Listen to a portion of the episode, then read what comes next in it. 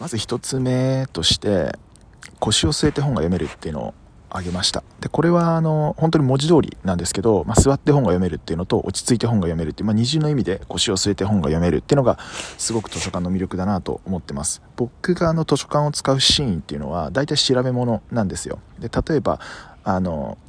あるジャンルの小説が読みたいって言った時に、まあ、それを、ま、図書館に行って例えば、まあ、10冊とか20冊とかバーッとこう取ってきてそれをパラパラと眺めるんですよね。であこの作家さん好きかもとかこの人の話面白いなと思ったら、